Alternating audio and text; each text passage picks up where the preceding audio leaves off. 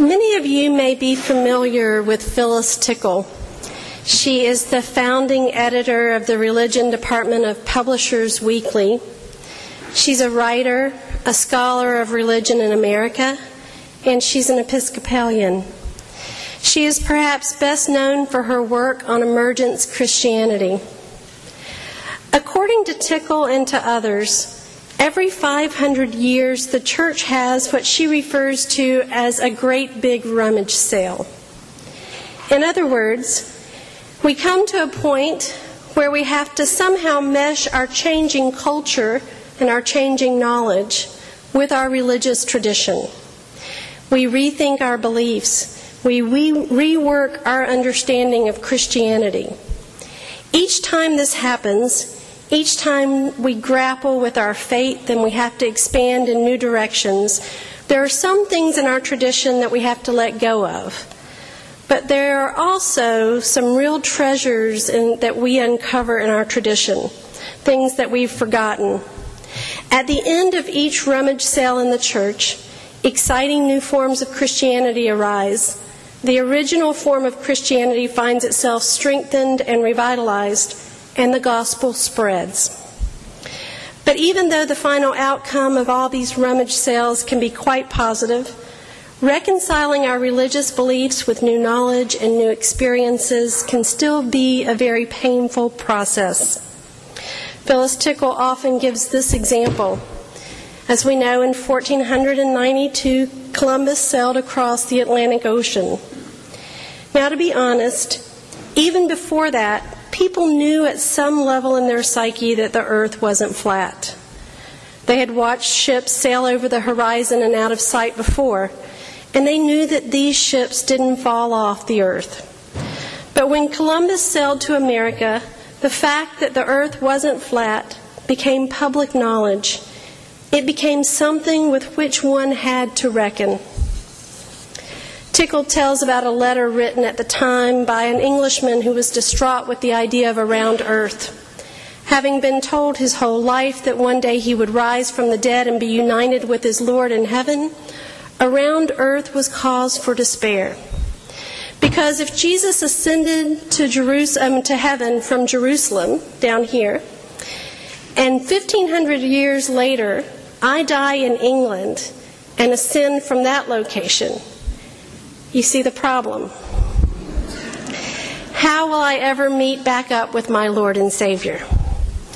Now, the whole issue may seem a little bit silly to us, but for people of good faith 500 years ago, people who took what the church had taught for centuries and held it close to their heart, for such people, the implications of a round earth had serious consequences for their faith.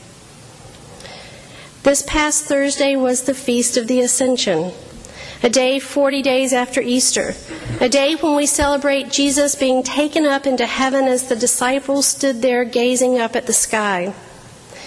And today is known as Ascension Sunday within the church. Now, to be honest, the Feast of the Ascension is a difficult feast day for us to wrap our modern minds around because it doesn't fit with our modern cosmology with our understanding of the way the universe is structured.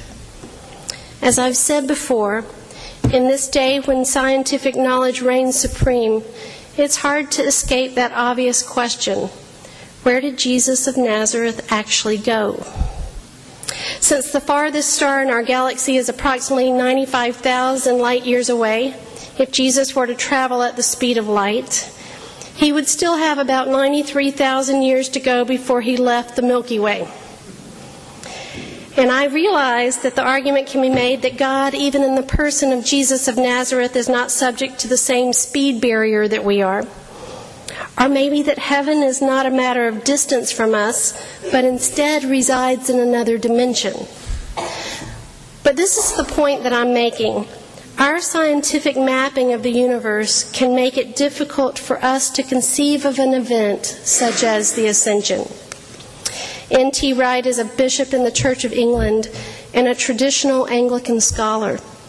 And even he has a little bit of trouble seeing the Ascension story as a straightforward historical account.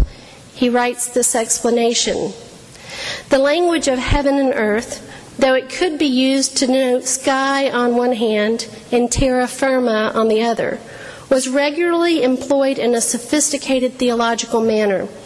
It was used to denote the parallel and interlocking universes inhabited by the Creator God on the one hand and humans on the other. Now, I'm not sure if the way we've traditionally understood what happened that day, as the disciples stood there watching Jesus rise out of sight, still works for all of us. I don't know. But I do know that we can't forget this feast in the church calendar. We can't relegate the ascension to the pile of old items in a rummage sale that need to be sold or even just thrown away. The ascension is one of our treasures. And it speaks a truth to us that we need to hear as much today as we have ever needed to hear it. See, the ascension is the culmination of the entire narrative of Jesus' life. From the moment Jesus is born in Bethlehem to the time he's taken up into the heavens, the incarnation speaks to us of God's desire for us, of God's longing for fellowship with humankind. And the fulfillment of that desire, when played out in the shape of a human life, is the ascension. The ascension reveals to us the incredible truth that through Christ, God has brought all of humankind into the very heart of God's life. God and creation are bound together not just for the 33 years that Jesus lived on this earth, but for all eternity.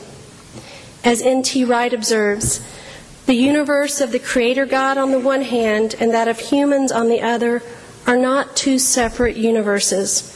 They are inextricably bound one to the other. Next week, we will celebrate Pentecost, the coming of the Holy Spirit. I don't think we can look at Pentecost apart from the ascension because they're really two sides of the same coin.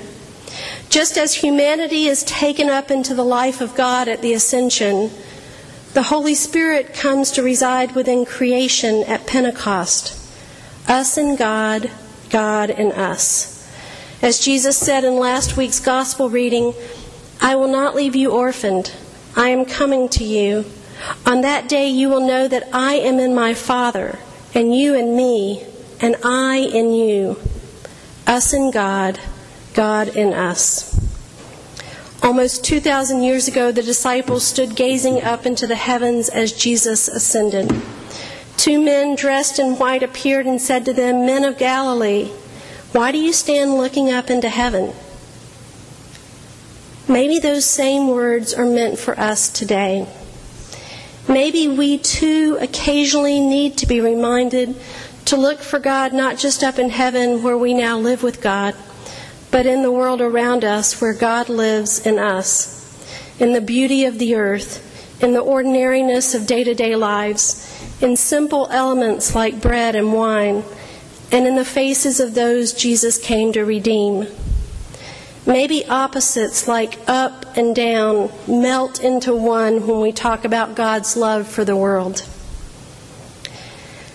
I'd like to close by sharing a poem by Michael Coffey, and the poem is titled simply Ascension. Where is up for you now that you have slipped from our sight but still find your way into our being? We have been above the clouds and planted lunar footprints and watched Voyager move beyond the heliosphere. All we saw was a vast, lonely world, not a trace of your friendly face not even that visage in the rocks of Mars. So, where is up for you anyway? Is it like a hypercube that we can't construct in our 3D world, but only see shadows of? Or is it a furtive movement within a shifting expanse in space time, so that you move beyond the infinite and wormhole your way back to us? And so your up has become a down into our bodies and minds and heres and nows and bread and wine and thanksgiving. Amen.